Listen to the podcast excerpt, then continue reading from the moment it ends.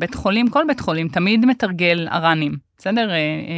אם זה רעידת אדמה, או כל מיני, נגיד באמת פיגועים חלילה, או סיטואציה שבה, שבה יש הרבה מאוד פצועים. עכשיו אנחנו, סורוקה ומיון סורוקה הוא למוד, לצערנו, למוד אירועים רבי נפגעים, אבל כשאנחנו מדברים על אר"ן, אז אנחנו מדברים על 30, 40 פצועים, כן? באותו יום הגיעו 680. זה מטורף. זה מטורף. ולמרבה הצער, כן, מה שבמידה מסוים ויסת את ההגעה שלהם היה זה שהם לא חולצו.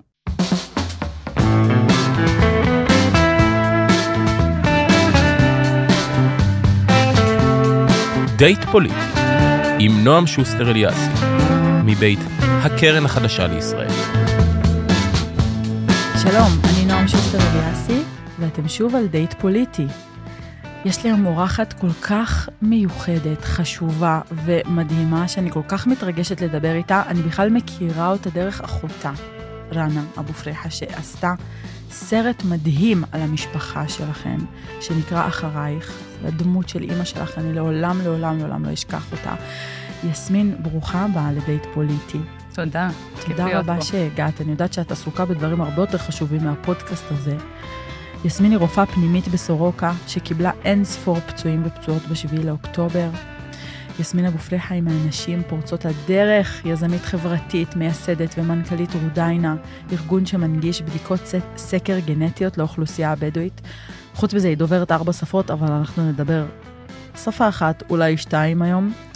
ויסמין היא גם חברת הנהלה בקרן החדשה לישראל, ואני כל כך מתרגשת לדבר איתך. תודה שבאת, יסמין. גם אני, כיף להיות פה. אנחנו בסדרה של פרקים, אנחנו מדברים עם אנשים מעוררי השראה ושנותנים לנו תקווה, ואני לא חושבת שיש הרבה אנשים שמבינים עד הסוף את המקום שאת היית בו בשביעי לאוקטובר. בבוקר, איך התעוררת, מה עברת, את שומעת את האזעקות ואז מה, מה קורה? את יכולה להחזיר אותנו לבוקר הזה? כן, אני, אני בעצמי לא חושבת שאני מבינה עד הסוף אה, מה, מה עברתי, מה עברנו כולנו. אה, למרות שאני מדברת על זה המון. אה, אבל באמת בשביעי באוקטובר התעוררתי עם האזעקות, שש וחצי, אה, ובתחושה שלי זה היה אוקיי, עוד, אה, עוד, עוד מבצע, כן? עוד מבצע בעזה, בתור מי שגדלה בדרום, זה עצוב לומר כמה התרגלנו לזה, כן? זה כאילו אוקיי, משהו שקורה אחת לשנה, פחות או יותר. אז מבחינתי, אני הייתי, הייתי בכוננות במחלקה, אז ידעתי שאני צריכה להגיע מוקדם מבית החולים, ובאמת הגעתי מוקדם, שבע כבר הייתי במחלקה שלי, כי הייתי צריכה לפנות, ידעתי שאני צריכה לפנות את המחלקה כמה שניתן כדי להעביר מטופלים ממחלקות לא ממוגנות, זה, זה הנוהל. עוד לא הבנתי מה קורה. לא הבנת את גודל האירוע. לא היה לי מושג, לא פתחתי חדשות. שמעתי אזעקות ובאתי.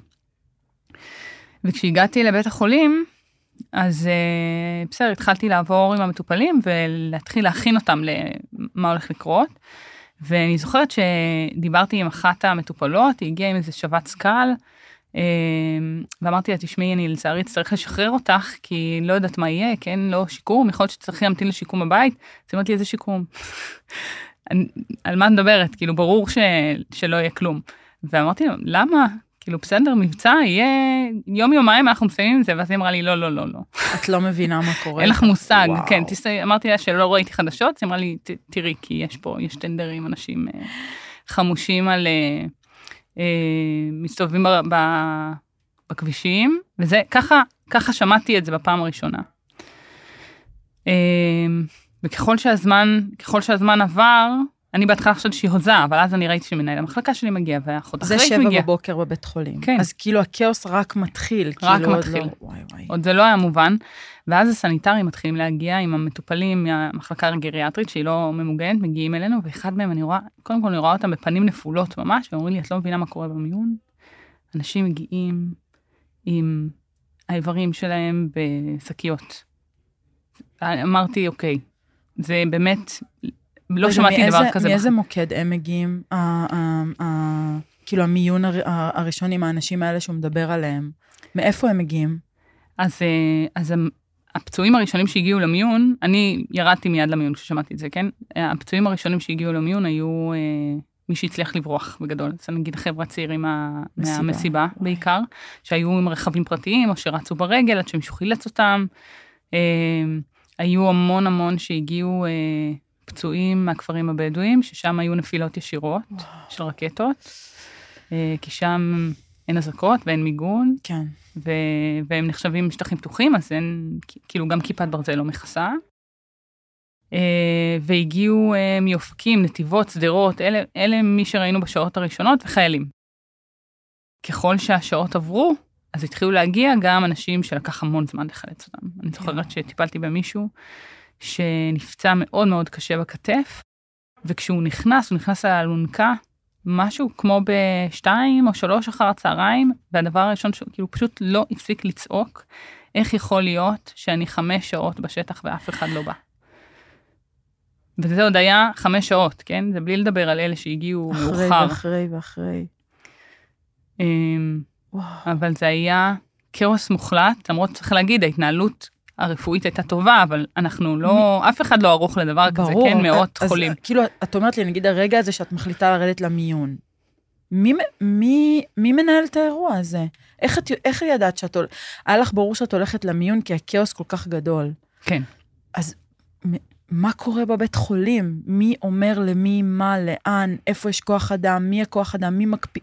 יש איזשהו, יש איזו הרגשה שמישהו מצליח לנווט את הכוח אדם, את ה... אז קודם כל כן, זאת אומרת, זה אירוע שאף אחד לא חשב או דמיין שיקרה משהו דומה לזה, אבל הרי בית חולים, כל בית חולים תמיד מתרגל אר"נים, בסדר? אה, אה, אם זה אה, רעידת אדמה, או כל מיני, נגיד באמת אה, פיגועים חלילה, אה, או סיטואציה שבה, שבה בה יש הרבה מאוד פצועים. עכשיו אנחנו, אה, סורוקה ומיון סורוקה הוא למוד, לצערנו, למוד אה, אירועים אה, רבי נפגעים. כמו אה, למשל מה שהיה בנחל צפית, או, או כן. כל, הרבה אירועים לצערנו, היה כמה חודשים קודם לכן היה פיצוץ באחת הפיצריות, אז הגיעו 30 פצועים, אבל כשאנחנו מדברים על הרן, אז אנחנו מדברים על 30, 40 פצועים, כן? באותו יום הגיעו 680. זה מטורף.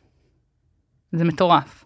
ו, ולמרבה הצער, כן, מה שבמידה מסוים ויסת את ההגעה שלהם היה זה שהם לא חולצו. יואו. מתי זה מתחיל להיכנס? הכעס, הזעם, ההבנה שיש כאן משהו גדול שמשנה לנו את החיים?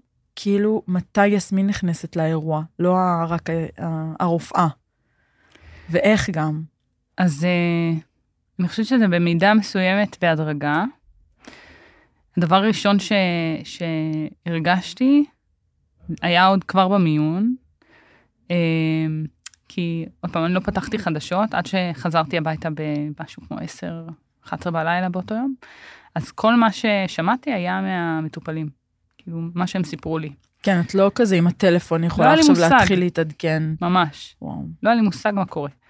אמ, אז, אמ, אבל ידעתי שיש, ידעתי שיש מלחמה, זאת אומרת, מרגישים את זה, רואים את זה בעיניים, יש מלחמה. ואני זוכרת שמה שהרגשתי, הדבר הראשון היה ש...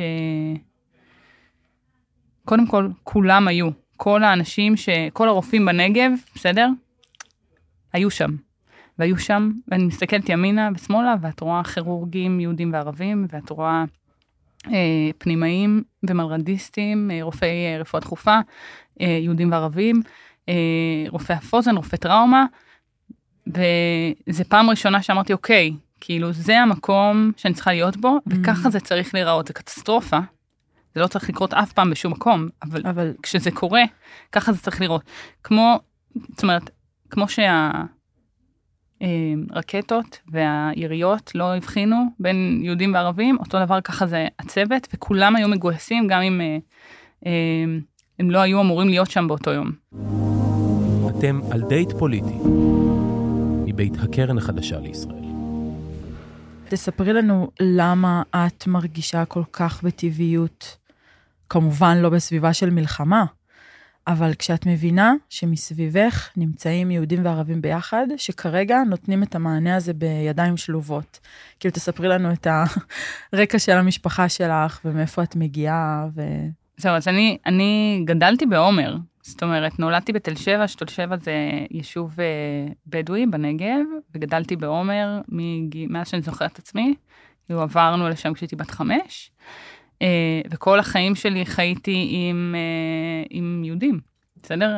אה, נגיד החוויה הזאת של... המאזינים שלנו, רק סליחה שאני מפריעה, צריכים לצפות בסרט של רנה אחותך, נכון. כדי לשמוע את הסיפור של המשפחה הבדואית הראשונה שעברה לגור בעומר. ו... נכון, נכון, נכון. שנייה, היו, היו לפנינו, אבל אי אפשר לקחת קרדיט, אבל, אבל בגדול, כן, זה חוויה, כאילו, החוויה של המיעוט היא איתי מאז שנולדתי, אבל מצד שני, כאילו, תמיד הרגשתי מאוד מאוד שייכת, אני גדלתי בתרבות יהודית, בסדר?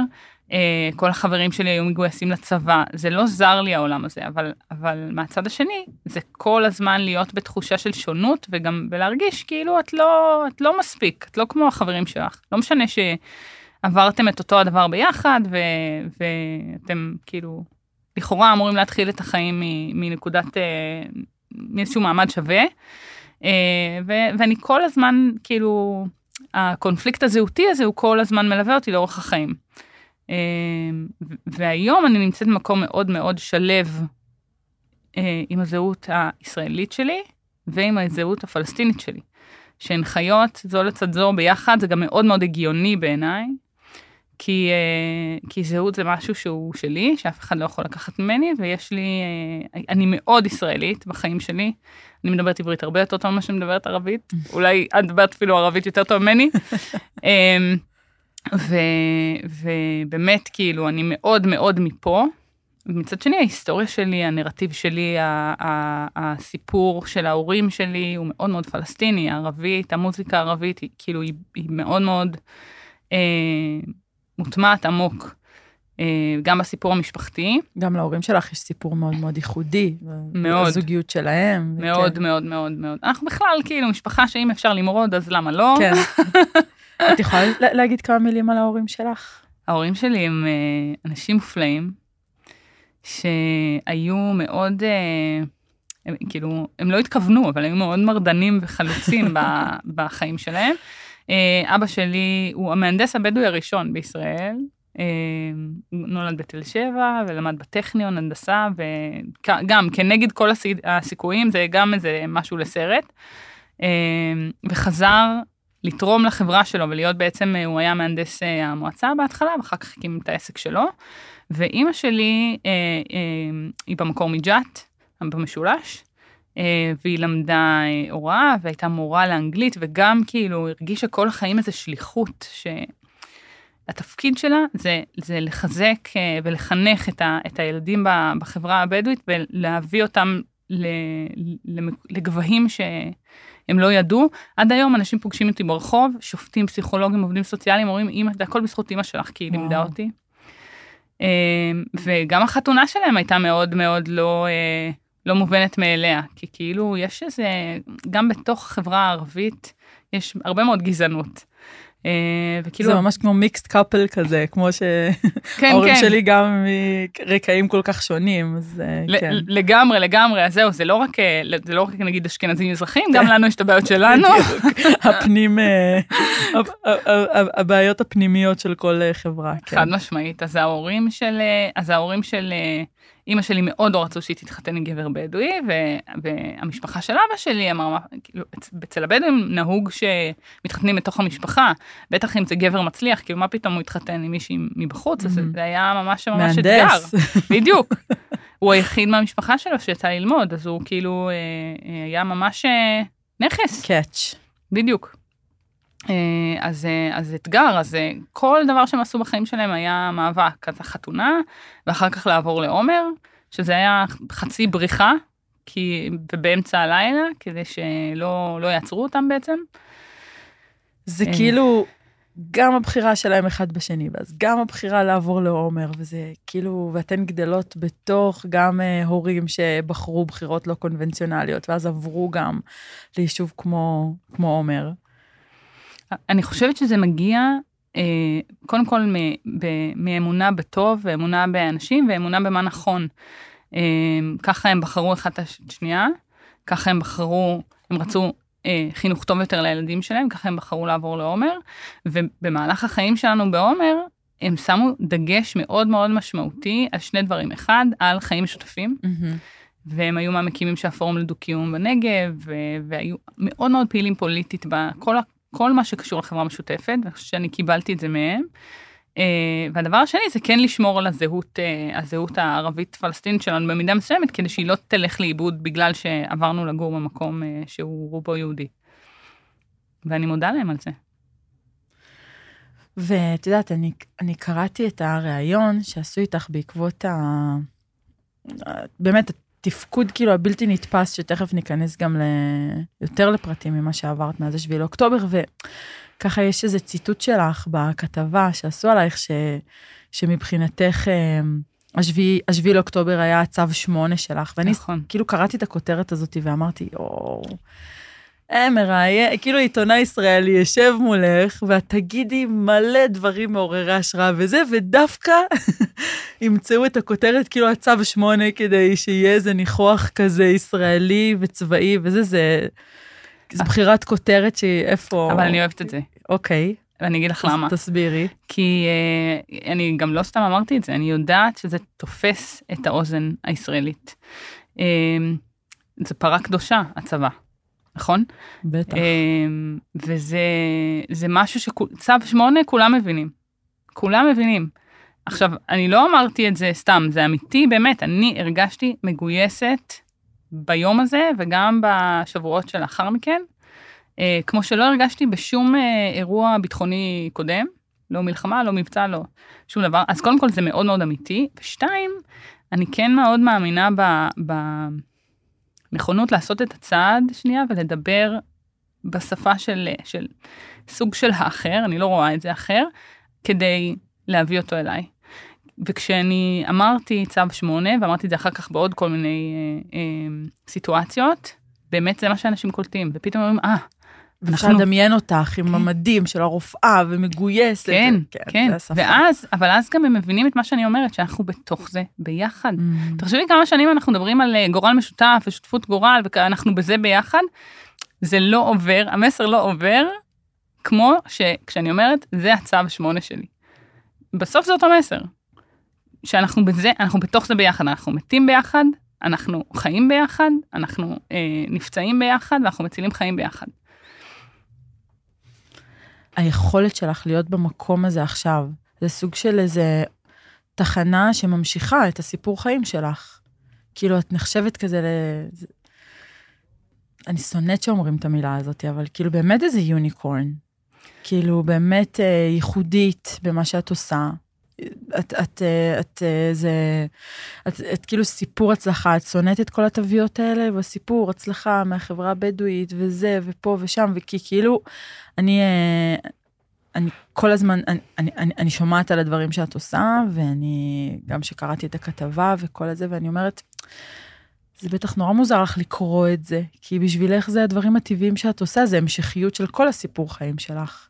נכון, זה מאוד מובן מאליו בעיניי, אבל אני יודעת היום, ממרום גילי, סוג של, שזה לא מובן מאליו לאנשים אחרים.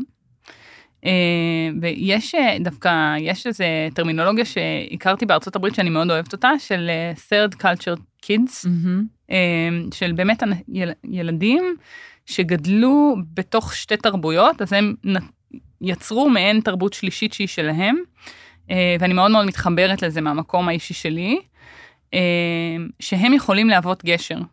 אה, אובמה הוא דוגמה, בסדר? כי היה לו אה, אבא שחור ואימא לבנה, אה, ואני אני חושבת שזה מגיע מתוך המקום הזה, מתוך המקום של כאילו דווקא מה שלי מובן מאליו הוא לא מובן מאליו לאחרים, והמשימה שלי בעולם הזה זה לנסות אה, לבנות גשרים. את יודעת מה? לא לנסות, לבנות גשרים. כן.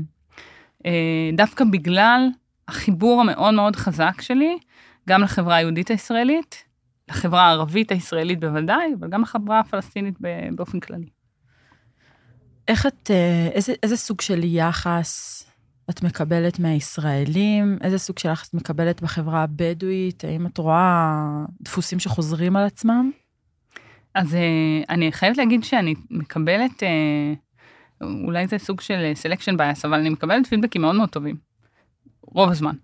אה, אני, אני, היחס אליי בבית החולים, במקומות שאני עובדת בהם, הוא מדהים.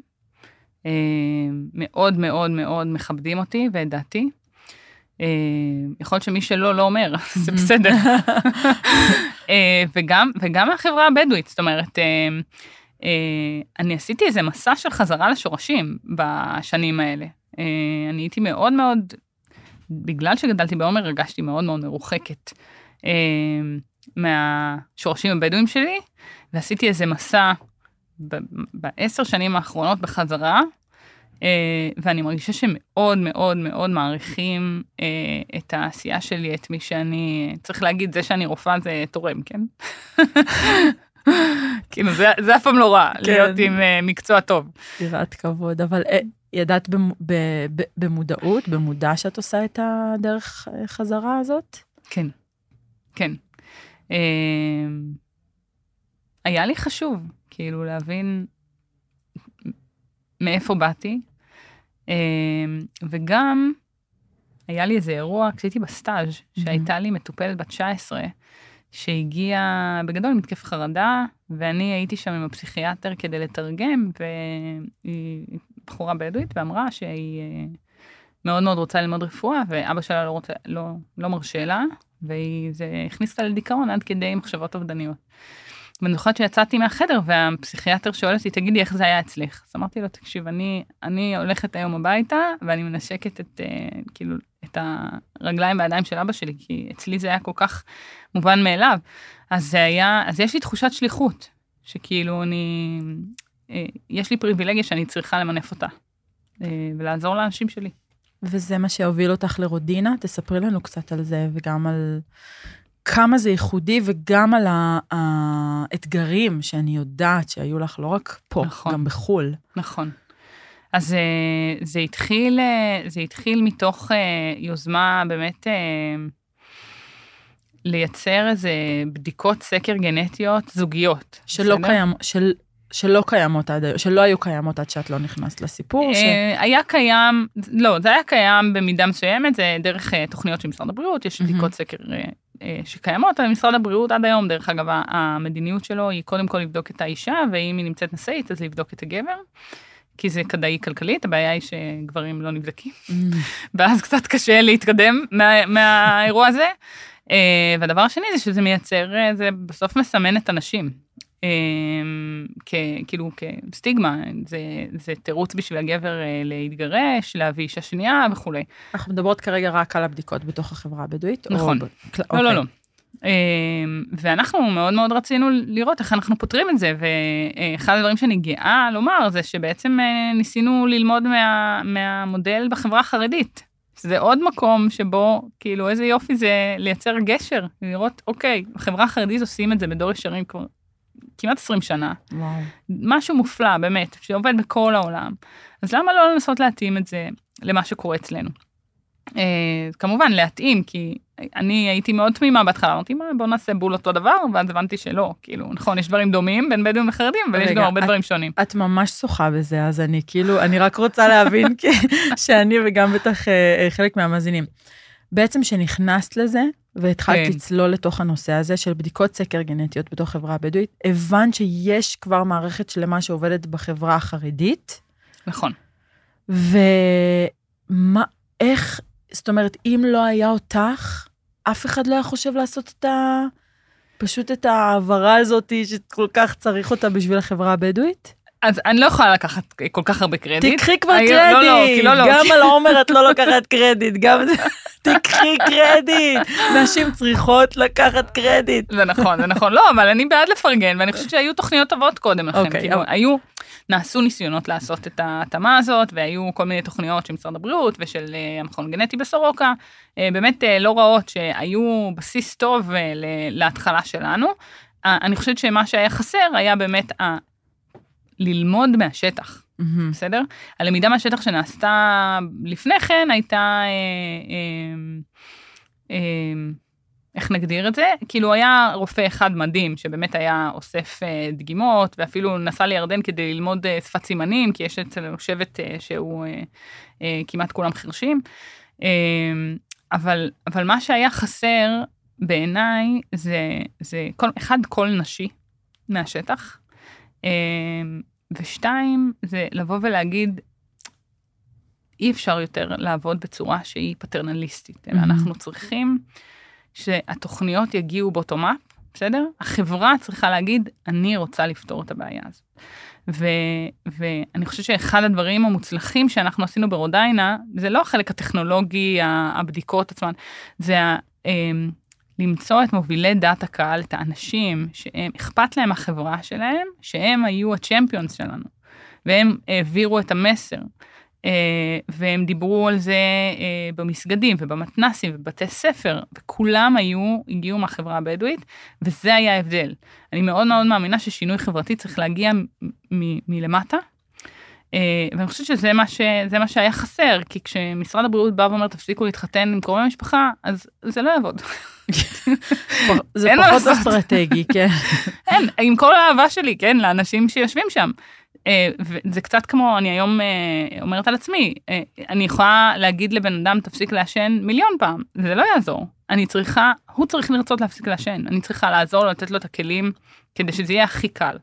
אז הכלים שהובילו את זה שזה כל כך נפוץ בחברה הח- החרדית, הבדיקות וזה, זה גם כלים דומים שהשתמשתם בשביל להפוך את זה ל- כן, כן, למדובר, החלק... למקובל, כן. לגמרי, וואו. בסוף החלק הטכני זה החלק הקל. כן, מה שמאתגר זה. זה השיח החברתי. וואו. זה נכון לכל דבר, בכל תחום, אה, וכשנחזור לסיפור הפוליטי זה יהיה גם רלוונטי.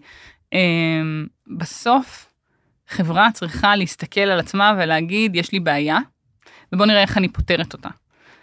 ואז החלק הטכני הוא, הוא קיים שם, אבל מה שקשה זה דווקא החלק ההסתגלותי, זה לבוא ולהגיד, אוקיי, דברים השתנו, אנחנו לא חיים יותר כמו שחיינו לפני 50 ו-100 שנה, אה, ואנחנו צריכים להסתגל למאה ה-21. ומה זה אומר? איך אנחנו עושים את זה? ואנחנו עושים את זה ביחד כחברה. וזה מה שעשה את ההבדל.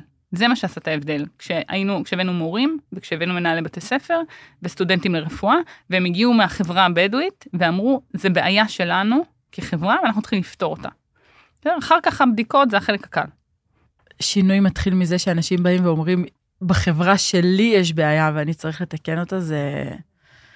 וואי, זה כאילו, ה... זה השורש של, של איך, איך, איך לעשות שינוי, זה, אני מאוד מאמינה בזה. זה מדהים. אתם על דייט פוליטי, מבית הקרן החדשה לישראל.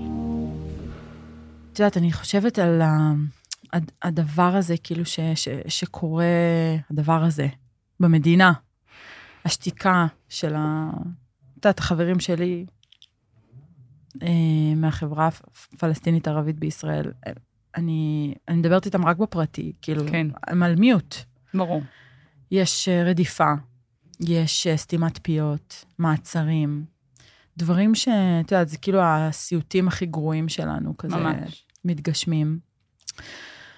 ואת מדברת עם המון המון תקווה, וגם את נמצאת באווירה שמכריחה אתכם, זאת אומרת, האנרציה של החיים, שאתם פועלים ביחד, אשכרה להצלת חיים יום-יום, אני בטוחה שאת במקום, שאת נמצאת כאילו פיזית גם במקום אחר, אבל תספרי לי קצת על החוויה בתוך, ה, בתוך המערכת הרפואית, בתוך הבית חולים, שאחוזים כל כך גבוהים, את יודעת, זה כבר נהיה קלישאה שאנחנו חוזרים על זה. כן. אחוזים כל כך גבוהים מהרופאים והצוותים הרפואיים הם אה, אזרחי המדינה הערבים הפלסטינים, ובכל זאת, כאילו, אנחנו מסתכלים על אה, רדיפה שלא ראינו, אה, ו- וחושך גדול מאוד מבחינת גזענות, וזה, אז יש כאן איזה, אני מנסה להבין את המאזן האימה שאת נמצאת בו, שמצד אחד הרדיפה, ומצד שני את כן דיברת על תקווה, ועל כמה שזה המקום שלך להיות בו, אז נכון. תשתפי קצת.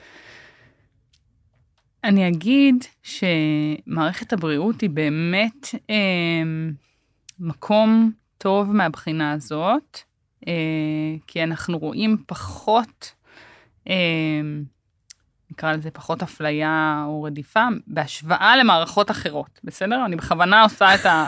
כי להגיד שאין כלום, שום דבר, זה גם אה, לא נכון, ואפילו קצת עושה עוול לאלה שכן נפגעו והיו אצלנו.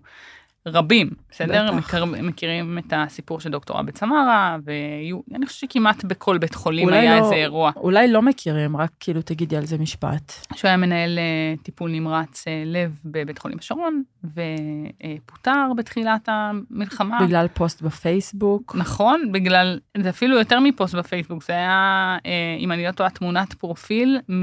2018 2001. או משהו. לא, לא, כאילו. 2021, לדעתי שומר חומות, משהו כזה, אפילו, או 2022, שהיה דגל של האסלאם, ו, אה, ויונת שלום, אה, אבל אה, אפשר להתבלבל, זה דגל, דגל ירוק עם כיתוב בערבית של התנועה. האסלאמית שהיא תנועה שהיא חוקית בישראל ויש לה נציגים בכנסת. ו- כן. נכון, נכון, אבל כמוהו היו עוד הרבה הרבה הרבה סיפורים, ואני חושבת שזה חוזר לנקודה של אה, טיטום מתחת לשטיח של מתחים שאנחנו חיים אותם Mhm. כבר הרבה מאוד זמן. וכל מיני שאלות מהותיות שאנחנו אה, אה, מתחמקים מלענות עליהן. הרי זה לא שהיה חופש ביטוי מלא לפני כן, כן? אה, ועכשיו פתאום במלחמה אה, הוחלט לבטל אותו. אה, אני חושבת שהרבה מאוד מהחברה הערבית עוד לפני כן היה להם קשה להתבטא, מתוך החשש הזה שהם יאבדו את העבודה שלהם אה, ויעצרו אותם. זה לא היה כל כך בוטה כמו שזה היה אחרי השביעי באוקטובר. אה, וזה מגיע מתוך אה, יחסי כוח מאוד מאוד ברורים. זאת אומרת, יש פה אסימטריה של, של, של מי שהוא בעל השליטה ומי שאין לו, לו כרגע כוח באמת... לדבר. כן. כן, לדבר, פשוט להביע, להגיד. ל- עכשיו- להרגיש. עכשיו זה מתחבר, בעיניי יש קו, עובר קו ישר בין המחאה אה, על ההפיכה המשטרית לבין ענייני הרדיפה האלה. כי בעצם, במשך 75 שנה, מדינת ישראל, החברה הישראלית מתחמקת מלענות על השאלה מה זה אומר דמוקרטיה. איזה Mhm. מדינה דמוקרטית אנחנו רוצים להיות. והיא גם מתחמקת מהשאלה מה זה אומר מדינה יהודית.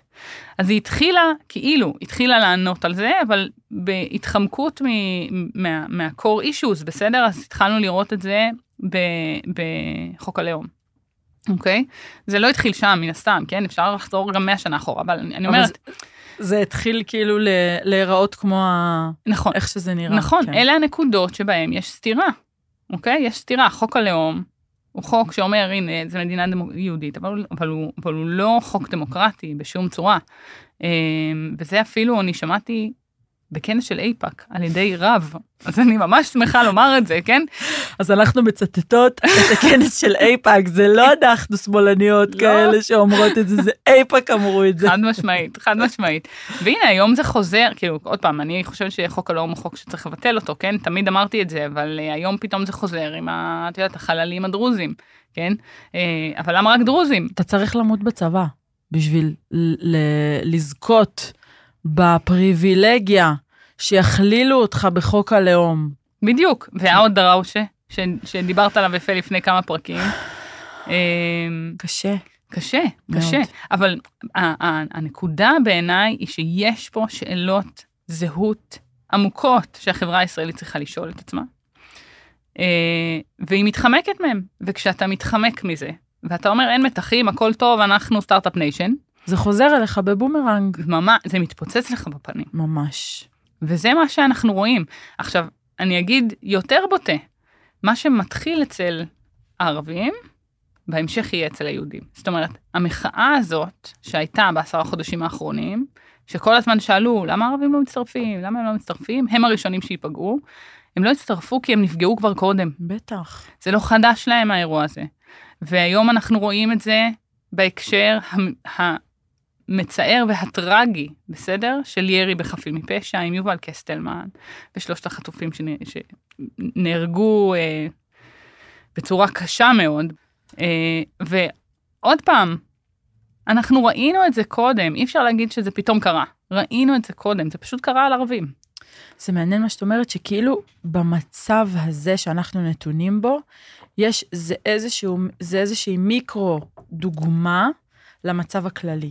שהגורל של יהודים וערבים בסופו של דבר כל כך שזור אחד בשני, שכשנראה לנו שאנחנו מעלימים עין ממה שקורה, אה, זה קורה כאילו לערבים, לפלסטינים, טוב, זה מצער, אבל מה לעשות, זאת מדינת היהודים. לא, אותו דבר בדיוק כשאתה מעלים עין, מתפוצץ לך בפנים. חד משמעית. לגמרי, אני ממש, אני מסכימה איתך.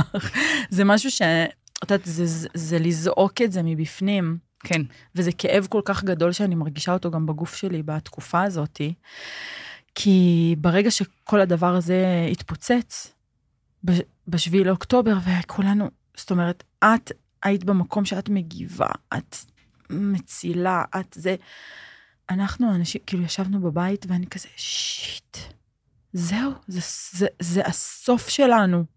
וזה הסוף של הפלסטינים, והחיים שלנו לא יהיו אותו דבר נכון. אחרי הדבר הזה. ומה יהיה עכשיו? כאילו, זה לשבת בבית בחושך, ולהבין לא רק שאסור לנו לדבר, ושאת יודעת, אפילו, את יודעת, אני, אני, אני מתביישת להגיד את זה לתוך המיקרופון, יסמין, כאילו, אני, פעם ראשונה בחיים שלי, אני תופסת מעצמי אקטיביסטית, ואני תמיד אתנגד למלחמה, ואני, תופס, ואני תמיד אתנגד לאלימות. אני פחדתי לדבר. ברור. עכשיו, אחרי ששלושת החטופים אה, נורו בשוגג על ידי צה"ל, וצה"ל פתאום, כאילו, את יודעת, יוצאים ו- ו- ומודים בזה, והזעם היה כל כך גדול, יצאנו והפגענו ותפסתי את המגפון והתחלתי לצרוח, כי נו, מתי כבר אפשר לדבר ולהגיד נכון. לכולם את מה שאנחנו כבר יודעות? נכון. שזה לא הפתרון. ואי אפשר להמשיך ככה, ומהיום הראשון ידענו שאין באמת תוכנית ואין... אה, וואי, מה שאמרת עכשיו זה היה ממש חזק, איך שזה כאילו מתפוצץ לנו בפנים. צריך אומץ לעשות חשבון נפש. אני אמרתי לך בטלפון, אה, לפני שנפגשנו, ועכשיו זה מתאים להגיד את זה שוב, שאני הייתי בסוף שבוע האחרון, הייתי בסוף שבוע טיפולי לצוותים רפואיים, ש, שעבדו בעצם אה, ב-7 באוקטובר וגם אחר כך, ודיברנו על כמה זה קשה לאנשים, בסדר? לפגוש את עצמם, בסדר? ולהבין שהם, אה, אה, יש להם הרבה מאוד דפוסים, דפוסי התנהגות הרסניים. עכשיו, כמה אנחנו מדברים על בריאות הנפש בתקופה האחרונה, נכון? ועל זה שכולם צריכים לעבור טיפול ולהסתכל פנימה ולשנות דפוסים. From the river to the sea we need therapy. חד משמעית, כן. כולנו. כולם ב-PTSD. אז אני, אני חושבת שאנחנו כחברה, בסדר? החברה הישראלית צריכה טיפול.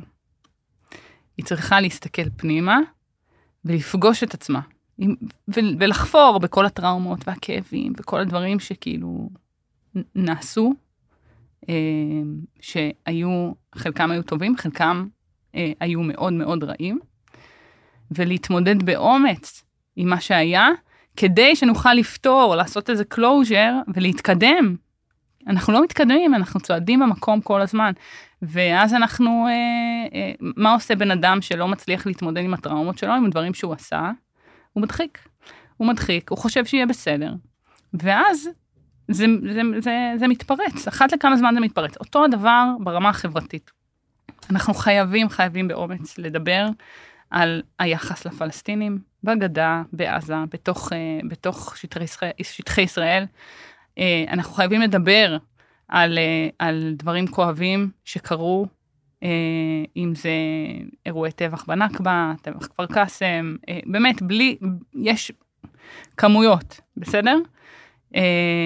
כמו, כמו שנעשים תהליכים בהקשר של גזענות נגד מזרחים ונגד החברה האתיופית ונגד להט"בים, יש סיטואציות שבהן החברה הישראלית יודעת באומץ להגיד, היינו לא בסדר, בוא נתקן. זה אותו דבר. זה אותו הדבר. וזאת הזדמנות, דווקא עכשיו כי קיבלנו סטירה, זאת ההזדמנות לעשות את זה. יש לך uh, קשרים עם uh, צוותים רפואיים ורופאים בעזה?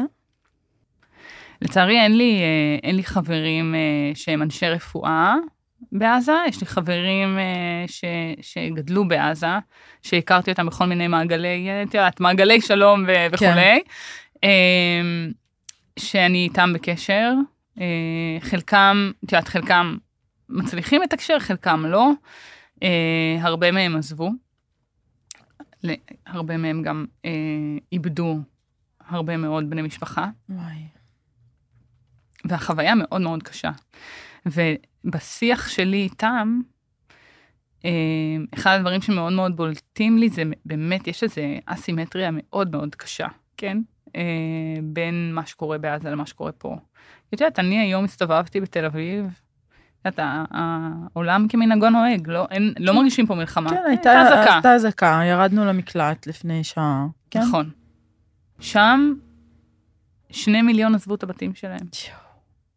אז בערך שליש מהרצועה הוא כבר לא קיים, הוא שותח לחלוטין. אין מים לשתייה. אין מים לשתייה, עכשיו מתפרסמים כל מיני דברים על חיילים שחוזרים, כל מיני חיידקים, נגיפים אה, חדשים.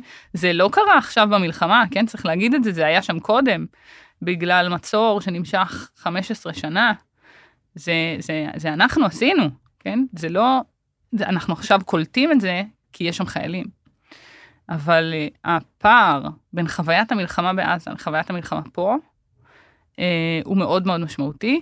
עכשיו, צריך, אני רוצה לסייג ולהגיד, כבר ב, בימים הראשונים אמרתי, זה לא אולימפיאדת הסבל, כן? אנחנו לא אומרים מי סובל יותר. אני חושבת שזה שנהרגים פה כל יום חיילים, חטופים, זה גם מחיר כבד מאוד לשלם, אנחנו צריכים, השאלה היא מתי נגיד, די, כמה כן, אפשר? לא, אנחנו, את יודעת, אני, אני כל כך צמאה לשיח הזה, שאם אני מדברת על הסבל בעזה, זה לא אומר שאני לא רואה את הסבל שמתקיים פה. הסבל של אחד לא, לא מבטל את הסבל של האחר, אבל באמת האי-סימטריה הזאת, אנחנו כל כך מפחדים, מפחדות לדבר על זה. כל פעם שאני מעלה את זה, משטרת ה... מה, לא, לא זז אצלך שום דבר בשביעי לאוקטובר? מה, כן, זז, אני מבינה שצדקנו כל השנים, נכון. שהמנהיגים לא עבדו מספיק קשה בשבילנו, ואנחנו במצב הכי גרוע שאי פעם, שאי פעם היינו בו. נכון. ו- ו- ומהצד השני, אני חושבת שבצדק מבקשים מאיתנו יותר ויותר לדבר על מה שקורה בעזה. זה. לא אנושי, זה לא אמיתי, זה מתבצע על ידי ממשלה שאין לה תוכנית פעולה. נכון.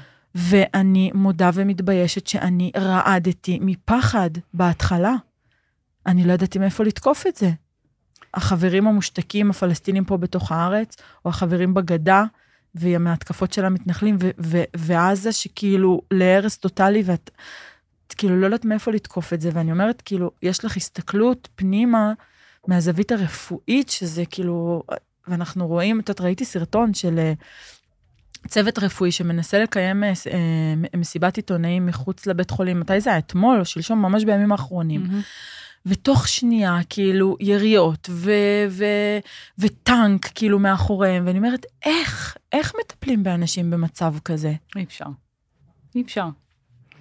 ואנחנו לא יכולים להתעלם מזה, אני חושבת שברגע שאנחנו מאבדים את האנושיות ואת החמלה שלנו, אפשר אה, להחזיר את המפתחות, אז מה אנחנו עושים פה?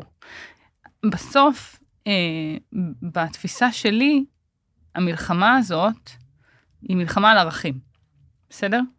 אה, לפחות זאת התפיסה של החברה הישראלית. אז אם מלחמה על ערכים, אז עד הסוף, אז בוא נגיד שאנחנו שומרים על המוצריות שלנו ועל החמלה שלנו, על האנושיות שלנו.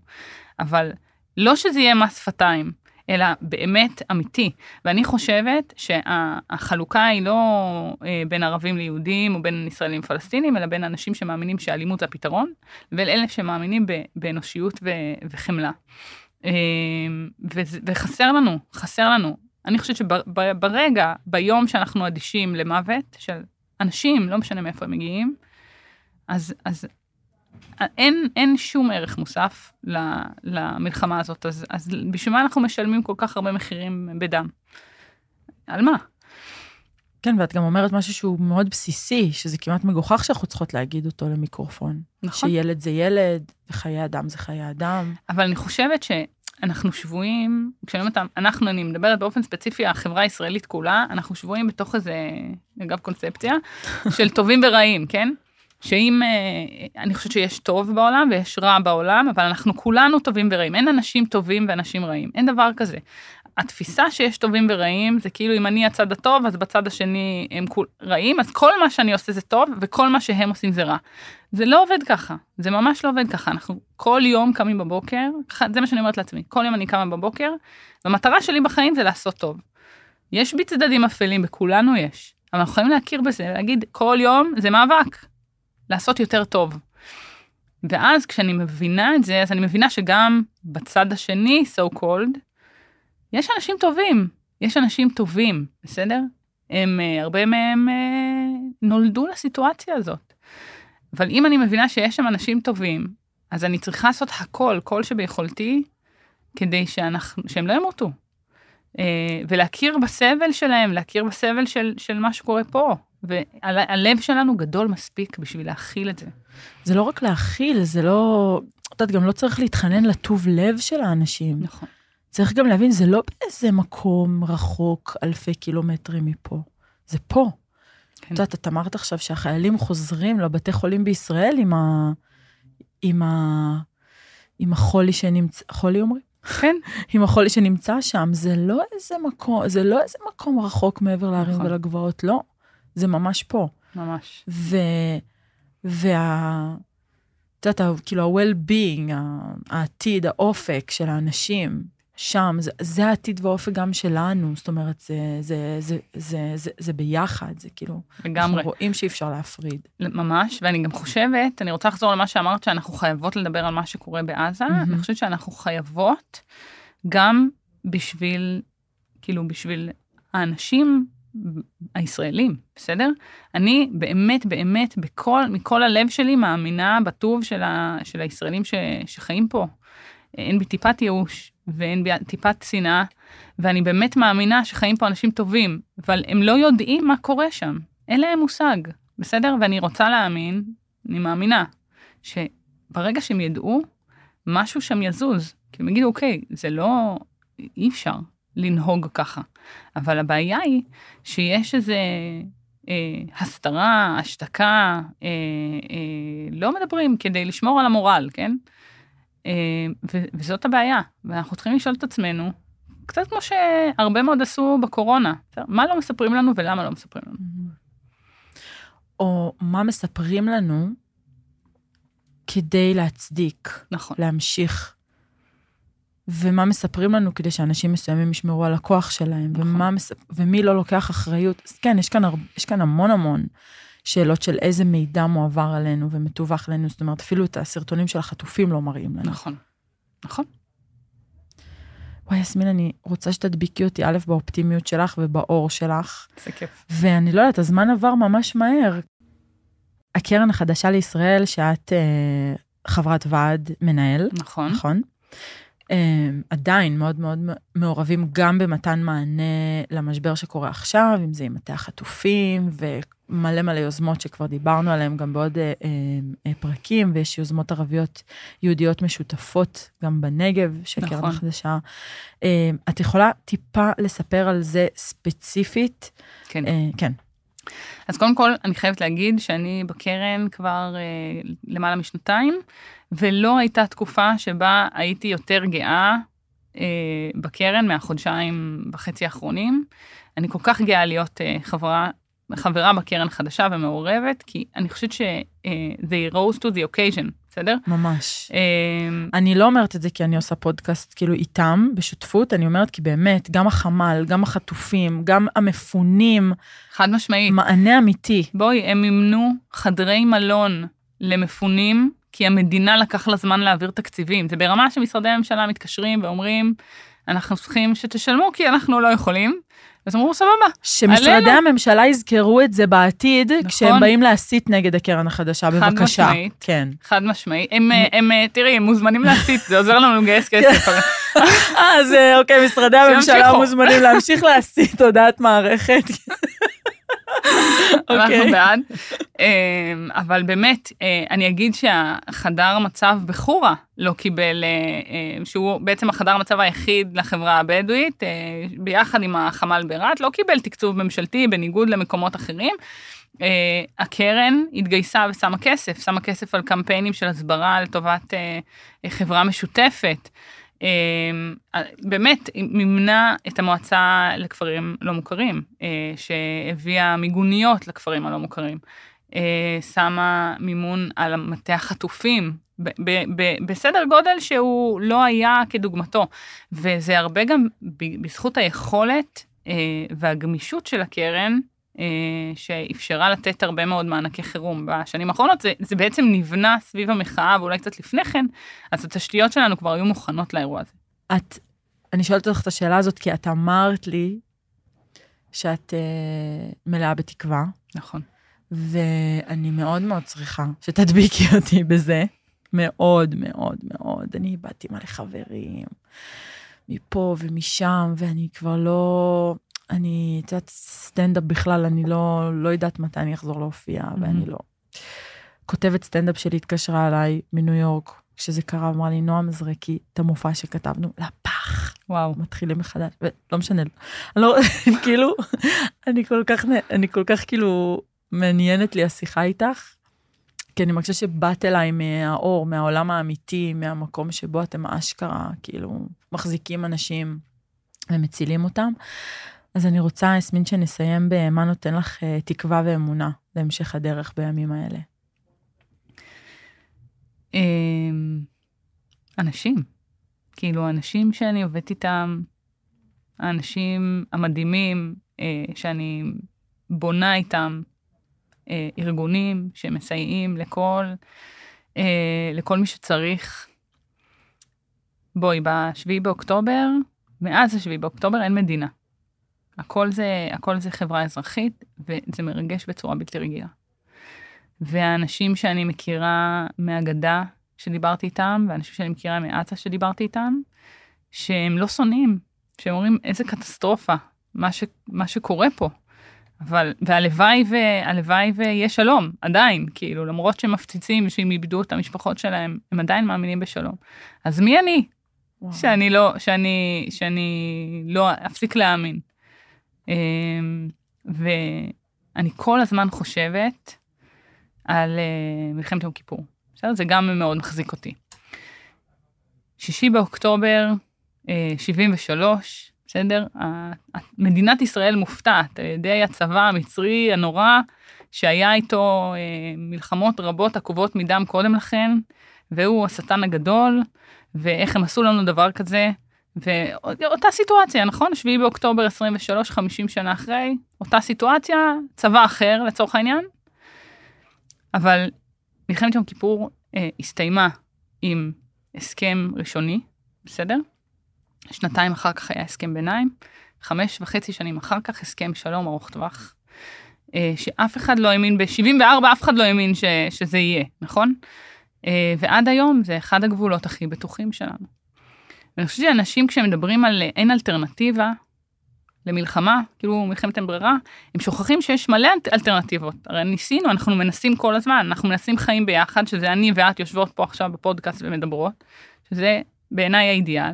ניסינו הסכמי שלום עם מצרים וירדן, זה עובד מעולה, בסדר? ניסינו כיבוש בגדה, פחות טוב. פחות עבד. פחות מוצלח.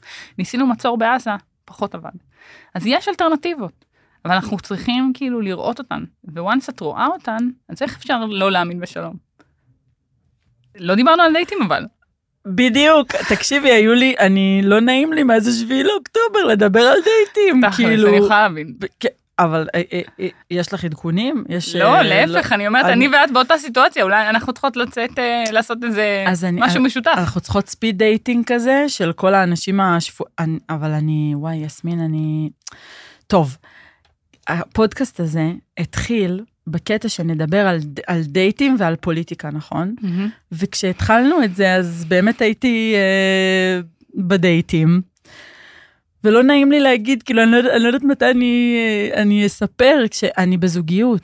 איזה יופי. כן, והיא מדהימה, ו... כאילו, הוא מדהים, הזוגיות מדהימה, אני לצערי עם בן, כן. בן גבר ממין זכר. הוא, הוא מדהים, הזוגיות מדהימה.